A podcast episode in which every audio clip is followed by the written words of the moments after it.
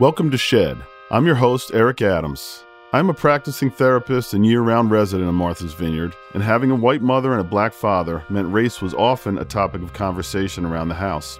During the fall of 2020, I interviewed members of our Martha's Vineyard community about the impact and implications of race in their lives. So I have an Afro Haitian father and a white Jewish mother. And I went to a white high school, and I think my father chose to raise us the way he did for protection.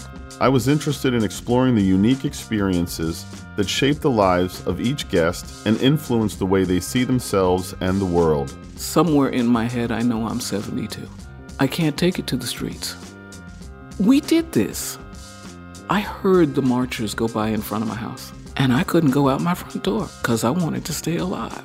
We chose the name Shed to encourage listeners to do away with old beliefs that no longer serve us and to shed some light on systemic racism and its effects on us as individuals, as well as the communities in which we live.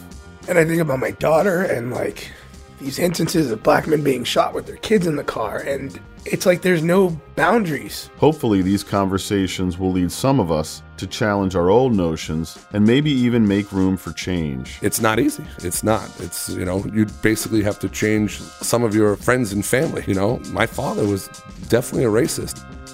Shed, a podcast brought to you by the Vineyard Gazette.